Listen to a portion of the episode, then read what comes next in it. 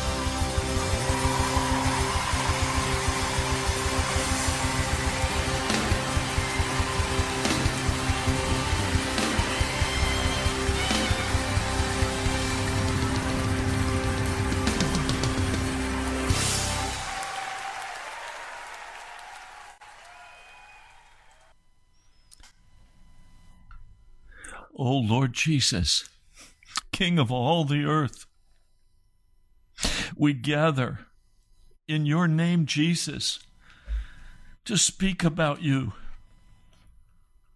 Lord, my heart is so broken with the wickedness in the church, not just the culture, but the church. Lord, there's such pride in our hearts, such arrogance in our beliefs, using doctrine to flail one another, speaking dismissively of one another because we might disagree about a secret rapture. Lord, I come today begging, beseeching the coming of the Holy Spirit to establish your people. There must be a change. We cannot continue in this in this wicked way.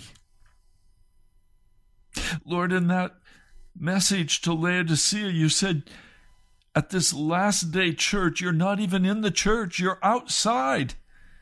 Lord, I hear you knocking on the door. And I'm asking, Lord, that you would move in the hearts of your people to open the door. Lord, even more than revival, we need resurrection. We need reformation. We need repentance and sorrow for our wickedness. For Lord, we have sinned against you, and we have sinned against each other, and we have sinned against America, and we have sinned against the nation, exporting such wickedness and calling it righteousness. O oh Lord, will you come and speak today through this servant of yours? Lord, I will I will only speak what you put on my on my heart and in my mouth. For I'm no one. But Lord, you're everything. You're the King of kings and the Lord of lords, the Master and Savior. You're the lover of our hearts. You're our Redeemer.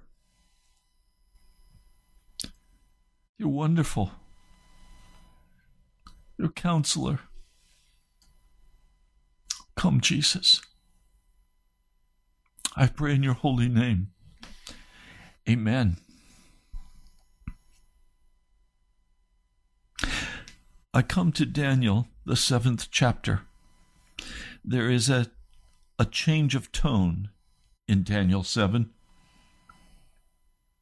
Up to this point, we have primarily focused on the wonderful stories of deliverance.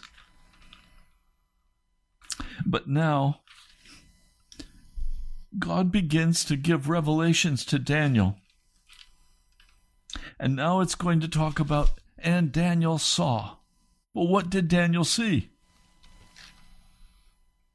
Well, I have studied prophecy all my life. Almost all of Scripture has to do with prophecy. The vast majority of it is prophetic.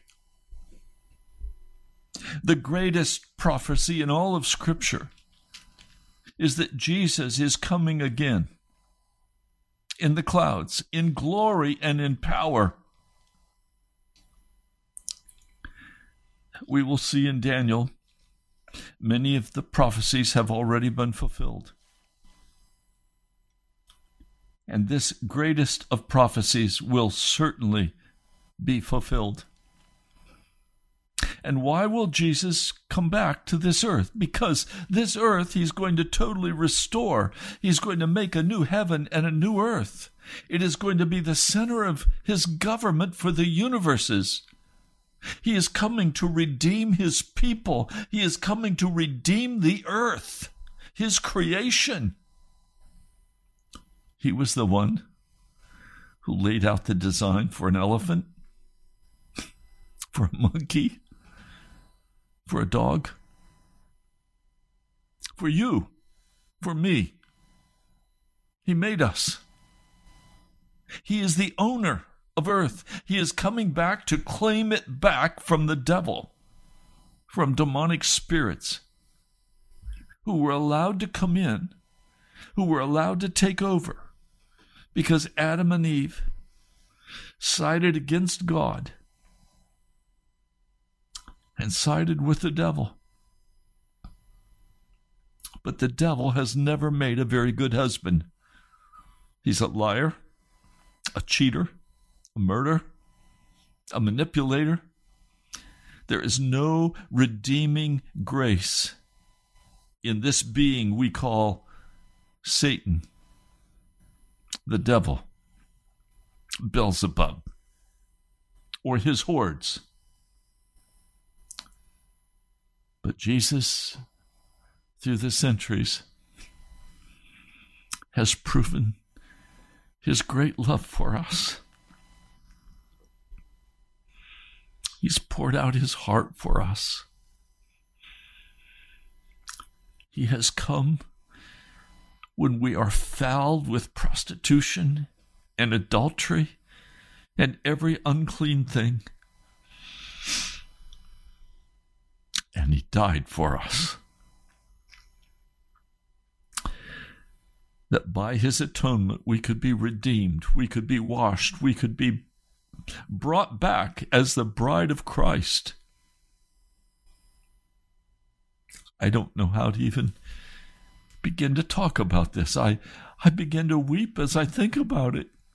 It's beyond my imagination. I've, I've never seen such kindness, such mercy, such abundant love. When I look at Jesus, I know I don't even know the beginning steps of how to love someone. For he is the lover of all lovers.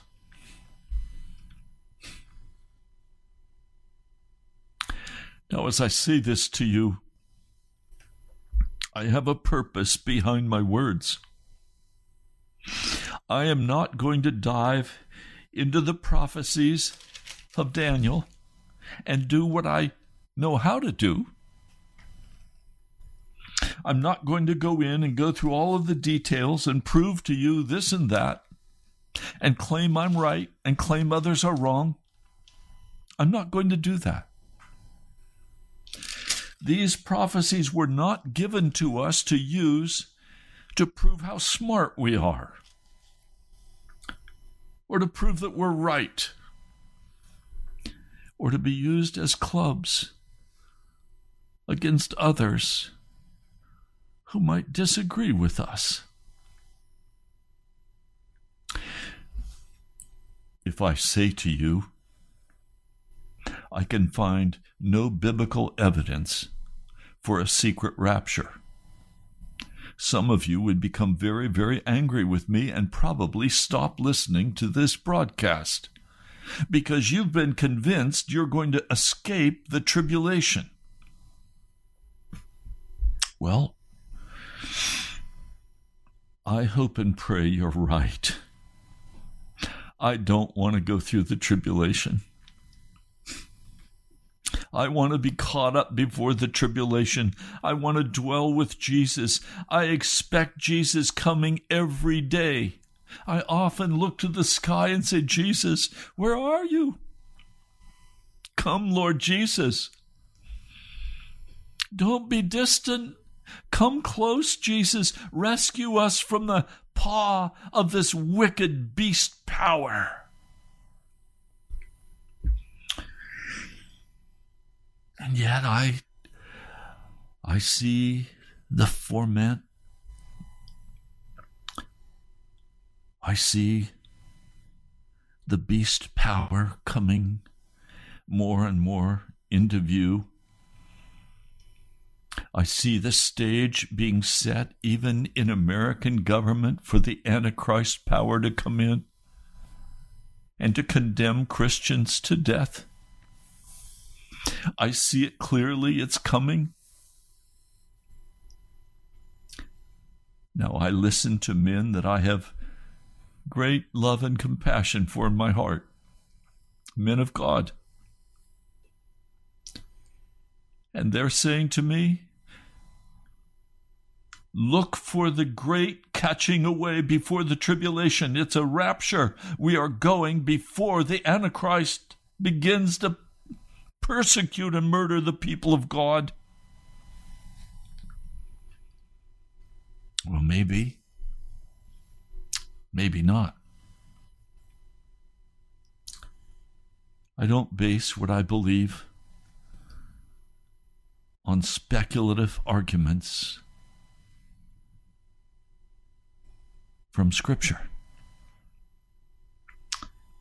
I go by what the Scripture says. I am a literalist, except in those places where it's absolutely revealed that it is not literal, but symbolic. But I choose to believe as literally as possible what I read in the Word of God. And I'd be very straight with you. I don't know a lot.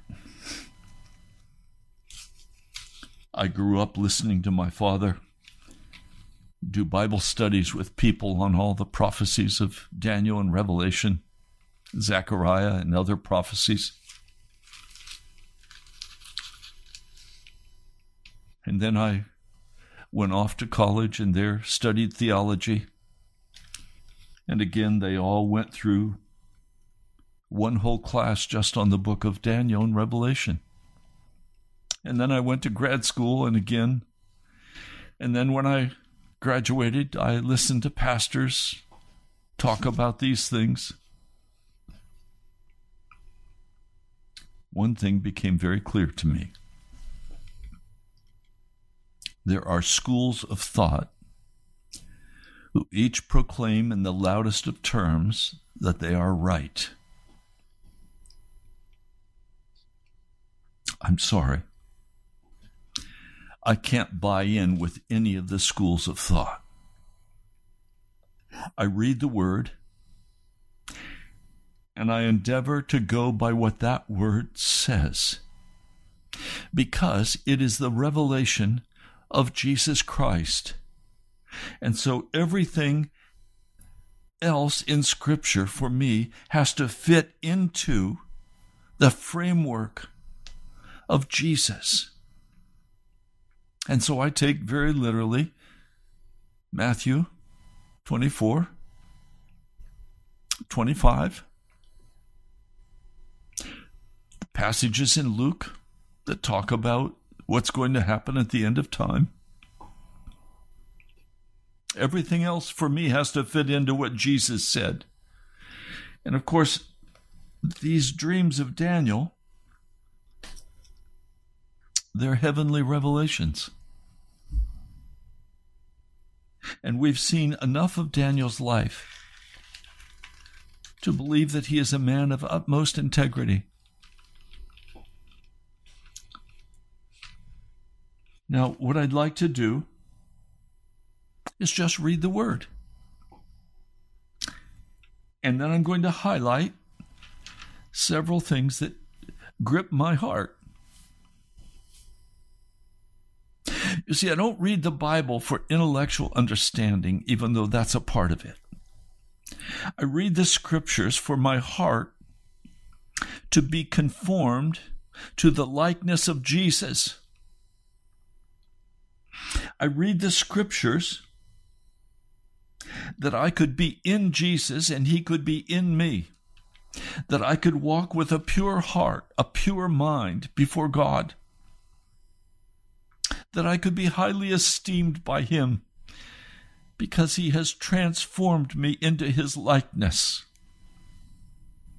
For me, this is not an intellectual exercise. It is life and death. It is hell or heaven.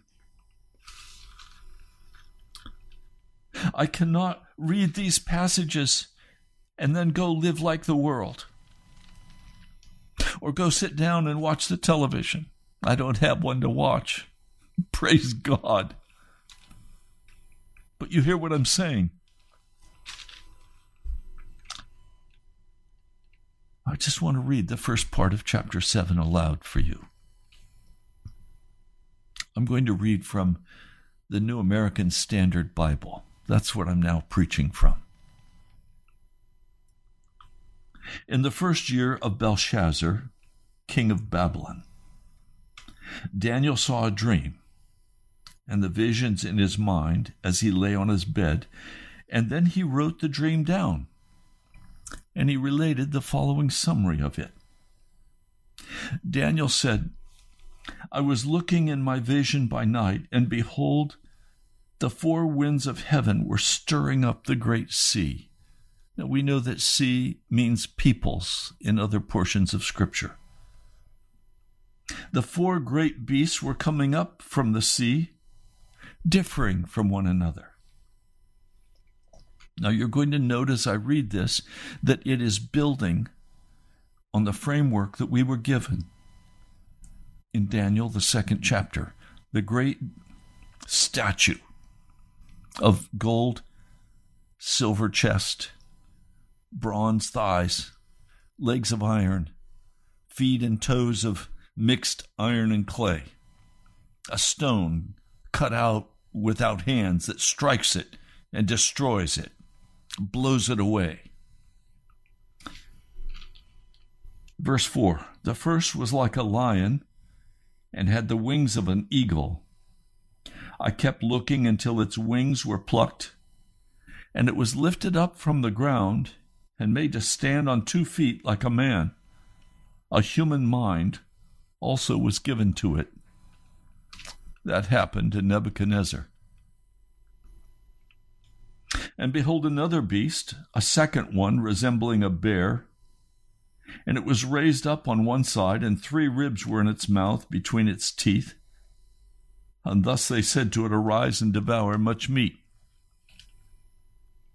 And after this I kept looking, and behold, another one like a leopard, which had on its back four wings of a bird. The beast also had four heads, and domination was given to it. After that, I kept looking in the night visions, and behold, a fourth beast, dreadful and terrifying and exceedingly strong. It had large iron teeth. It devoured and crushed and trampled down the remainder with its feet. And it was different. It was different from all the beasts that were before it. And it had ten horns. Now we know that these ten horns represent ten kingdoms, ten powers. While I was contemplating the horns, behold, another horn, a little horn, came up among them, and three of the first horns were, pulled out by the roots because of it. And behold, this horn possessed eyes like the eyes of a man, and a mouth uttering great boasts. I kept looking until thrones were set up, and the Ancient of Days took his seat. His vestige was like white snow, and the hair of his head like pure wool. His throne was ablaze with flames, its wheels were a burning fire. A river of fire was flowing and coming out from before him, and thousands upon thousands were attending him, and myriads upon myriads were standing before him. The court sat, and the books were opened. Now, obviously, there is now a description of our Lord and Savior, of our Jesus.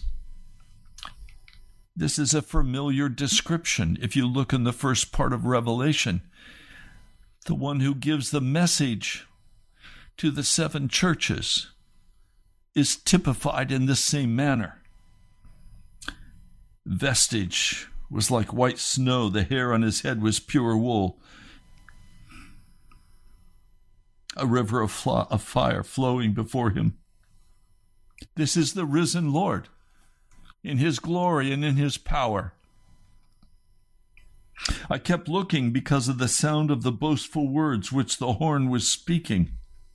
In other words, while the horn is speaking, the power that looks like a man, the eyes of a man, the mouth of a man, speaking great abominations against the Lord and against his people. The books are opened. The court is set in the heavenly realm. Kept looking because of the sound of the boastful words which the horn was speaking. I kept looking until the beast was slain, and its body was destroyed and given to the burning fire. As for the rest of the beasts, their dominion was taken away, but an extension of life was granted to them for an appointed period of time.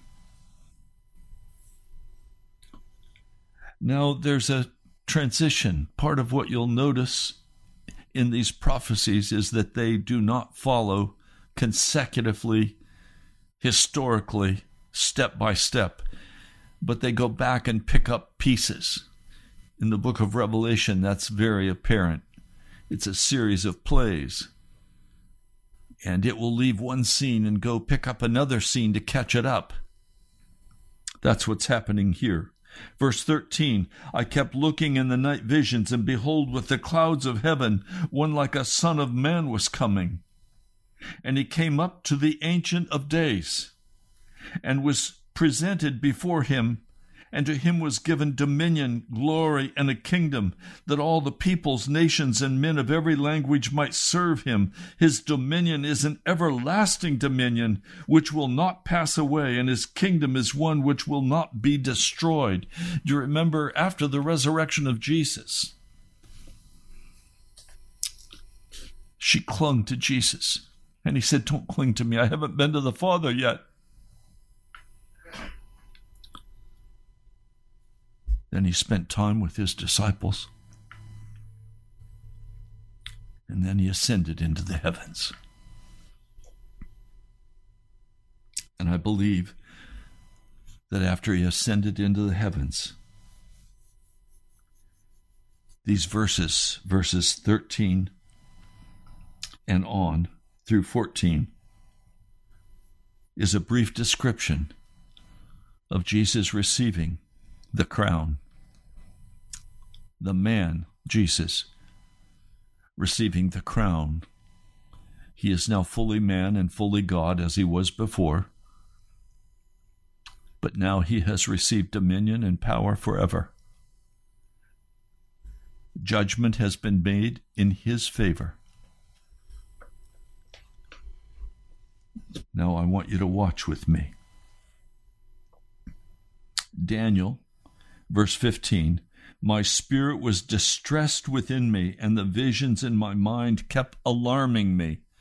So the man Daniel is upset by what he's seeing. He doesn't understand what's happening, and I wouldn't either. His primary concern is what is going to happen to my people.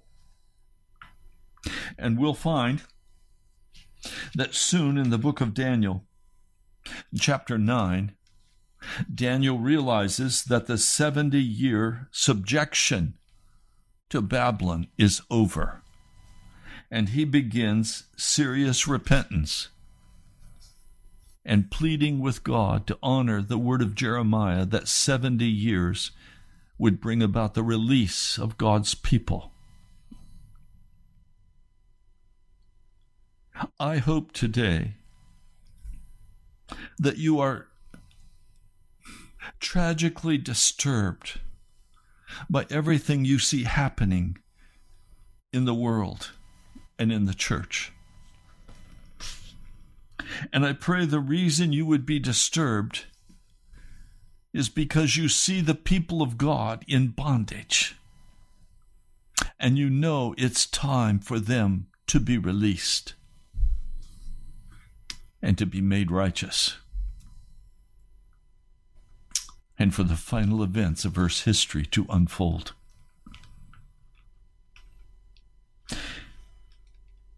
In verse 16, Daniel is still in vision. He approaches one of those who were standing by and he began to ask him the exact meaning of all of this that he had just seen.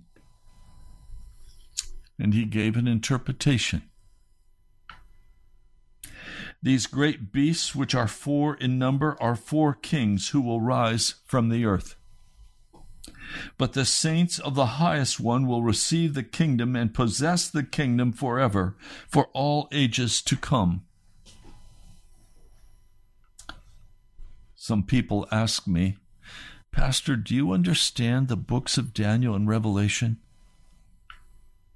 And I say to them, Some, but most I don't understand.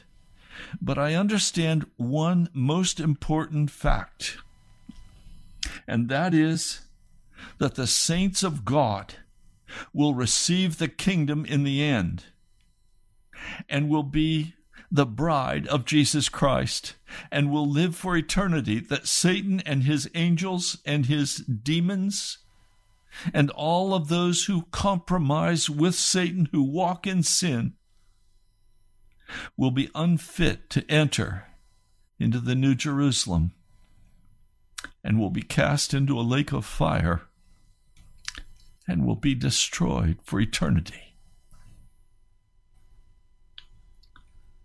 I know how it all ends. I've read the end of the book. Jesus wins. But even beyond that, judgment is made for the saints of God. I sometimes ask Christians, Are you a saint? Almost all of them will answer, Oh, no. I'm still a sinner. If you are still a sinner, if you do not have a pure heart before God, and we come to this judgment, you will be cast out. That breaks my heart.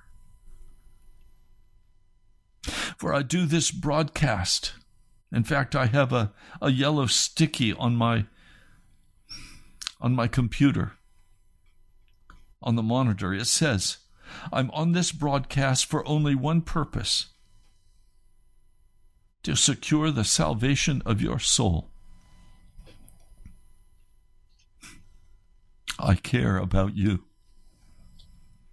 and I care about your soul and I want you to be made clean by the blood of Jesus.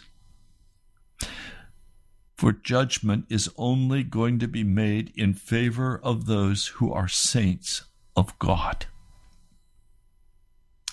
Judgment will be against sinners and for saints. And the only way you can become a saint of the Lord Jesus is to ground your weapons of war against the heavenly realm and totally give him possession of your soul. Now I say that. Many of you don't have the slightest clue how to go about that. But listen to this broadcast day after day it's something you must begin to catch. It means the casual, worldly lifestyle of work, money, entertainment, social interaction must all pass away from your life. And you must earnestly read the scriptures and pray and ask the Holy Spirit by the blood of Jesus to come and indwell you and teach you all that you should know about Jesus. Jesus said he would send the Comforter who would teach us what we needed to know in order that we could have a pure heart. Not so that we could be superior to a brother or to a sister and put them down because they believe in a secret rapture or they don't believe in a secret rapture, or because they believe that Revelation has all been fulfilled already, or they believe whatever they believe. It's about Jesus, it's not about your intellectual fight. Verse 18 But the saints of the highest one will receive the kingdom and possess the kingdom forever for all ages to come. Then I desired to know the exact meaning of the fourth beast, which was different from all of the others, exceedingly dreadful, with its teeth of iron and its claws of bronze, which devoured and crushed and trampled down the remainder with its feet. The meaning of the ten horns that were on its head, and the other horn which came up before which three of them fell, namely, that horn which had eyes and a mouth uttering great boasts, which was larger in appearance than its associates. I kept looking, and that horn was waging war with the saints and overpowering them. Look, this is the end of time. There has not been a secret rapture. These are not left behind saints. The left behind are not saints, they're sinners. These are saints. These are righteous men and women who walk with Jesus. And the scripture says, I kept looking. And Daniel says, that horn was waging war with the saints and overpowering them. Until the Ancient of Days came and judgment was passed in favor of the saints of the highest one, and the time arrived when the saints took possession of the kingdom. If I'm understanding this correctly, and I may not be, but it appears that the saints are being persecuted. And God finally comes, Jesus comes and makes a judgment in favor of the saints. Now, it doesn't end there. Notice. Thus he said, The fourth beast will be a fourth kingdom on the earth that will be different from all the other kingdoms, and will devour the whole earth and tread it down and crush it. That was Rome. As for the ten horns, out of this kingdom ten kings will arise, and another will arise after them, and he will be different from the previous one, and will subdue three kings. He will speak out against the Most High. This is what we learn in the New Testament is called the Antichrist. It says, He will wear down the saints of the highest one, and he will intend to make alterations in times and in law, and they will be given into his hand for a time, times, and half a time. Three and a half years. The saints of God are going to be in deep persecution. But the court will sit for judgment, and his dominion will be taken away, annihilated, and destroyed forever. Then the sovereignty of the dominion and of the greatest of all the kingdoms under the whole heaven will be given to the people of the saints of the highest one. His kingdom will be an everlasting kingdom, and all the dominions will serve and obey him. Look up Revelation, the 20th chapter. It's called the thousand year millennium. When Christ, with his saints, will rule over all of the kingdoms of the earth. But not over the kingdom of the Antichrist. It will be destroyed. The beast will be destroyed. At this point, the revelation ended. And as for me, Daniel, my thoughts were greatly alarming me, and my face grew pale but I kept the matter to myself. what I want you to see is that Daniel did not teach us, did not share the seventh chapter to feel good about himself or to establish how smart he was or to be in controversy with God's people. It appears here that there will not be a secret rapture, that the saints of God are going to endure a very painful time of persecution, intense suffering and persecution. So much so that they will say, the Antichrist is making war against us and he's wearing us out. He's taking us. He's overcoming us. He's overpowering us. And they're paying with their lives.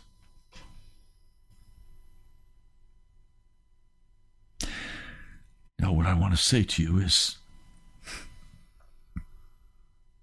you need to be prepared to be raptured in a secret rapture, if there is such. I'm not saying there's not. I don't know. I know. I've heard all the arguments. I've listened to the pride. I have watched through the years as men have given their interpretation to these scriptures and then been proven utterly wrong. I watched as William Miller, I've read the stories, October 22nd, 1844. And out of that movement came the Seventh day Adventist Church, of which I was raised in.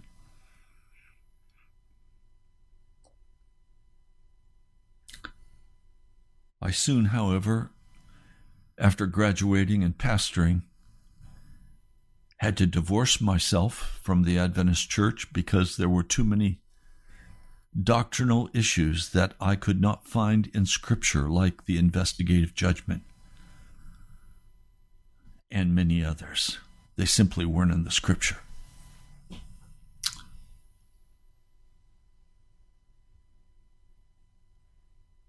Do you hear what I'm saying to you today? I'm not going to follow a denomination. I'm not going to follow any man save Jesus Christ. I ask you, please do the same. Follow my example. Men rise up and they are filled with their own pride and their own arrogance, and they say, This is what is true, and you must believe this, or you're a reprobate. No, I want to be ready if there is a secret rapture, which I don't find in the scriptures. Or if I must go through a time of suffering and tribulation, I pray that if I'm martyred, I do so with great courage and confidence and a shout of triumph to Jesus. I know I would not be able to go through that without His power We are entering in America today a time of great suffering. We are coming into a time of a famine, of war. This beast power is going to try to change times and laws. In other words, everything that you now think is normal will not be normal anymore. The laws will be changed. We think today that we have the right to own property. Well, that'll probably be changed. They say we'll own nothing and we'll be happy. I don't believe that. For I believe in the basic principles of our Constitution and our Bill of Rights. To me, those are sacred documents. I don't believe that America is a racist country. I believe that America has fallen into very deep sin and division. And if there is any racism in any of the peoples of different nations, it is because of sin. It's not because one race is superior to another. I believe that all of us who are saints in Jesus Christ are red, not white, not black, not yellow, not brown. We're red. We're covered by the blood of Jesus Christ, and we're all equal in the eyes of Jesus. And we all have an opportunity to participate in the building of his kingdom. It's given me great sorrow through the years. A person will come and say, Pastor, this is what you must teach. This is the most important part. And if I don't agree with them, because for me, Jesus is always the most important part.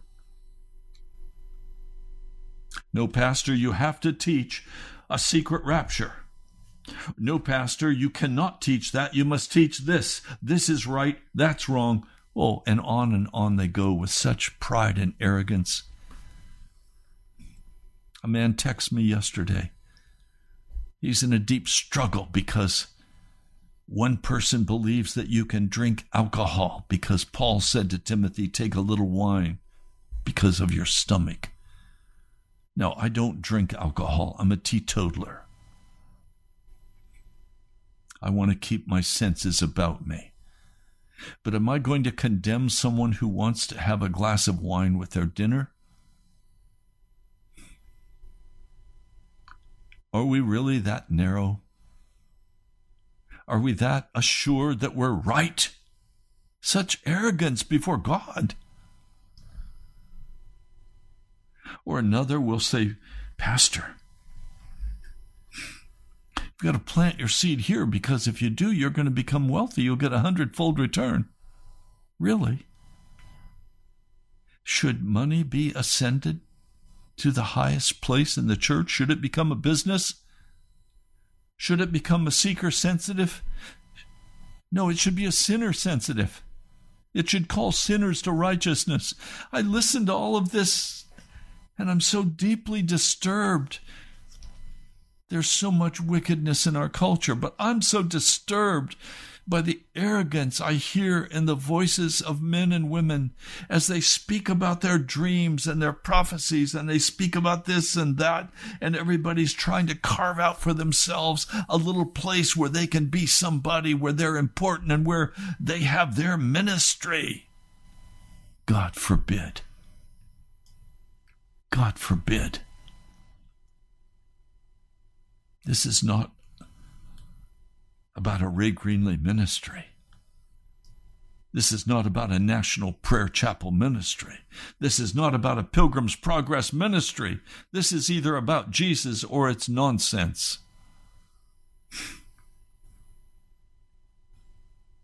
Kayla just wrote on the chat sheet I've surrendered my opinions to Jesus. Thank you, Kayla. Wow. Yes.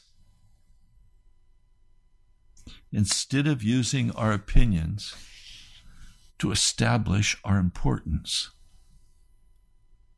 let's submit our opinions under the blood of Jesus Christ.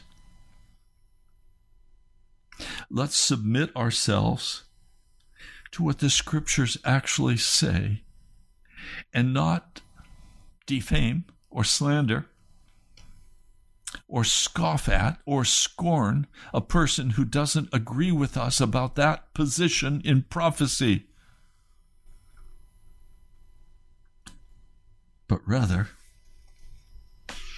let us ensure that we are saints of God, that we've been forgiven for our sin and that we will be able to be with Christ in the heavenly realm when the judgment is made on behalf of the saints.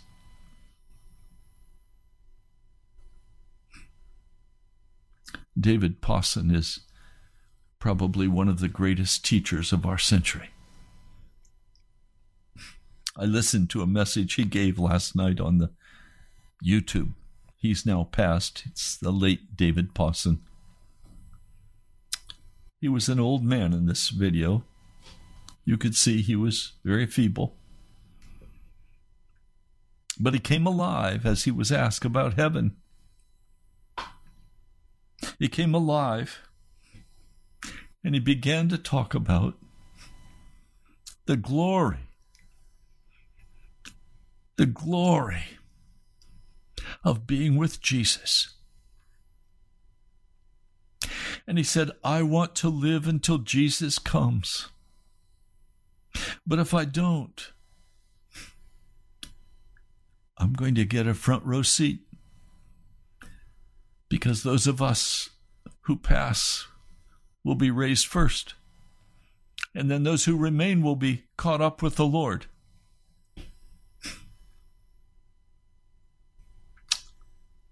Oh, I want to be with Jesus. I want to be with Jesus. Do you? Lord, I just come today and I plead your blood over every person listening. And I ask that this proud, divisive spirit would be broken in us, that we would stop trying to be right and instead be righteous and humble before you.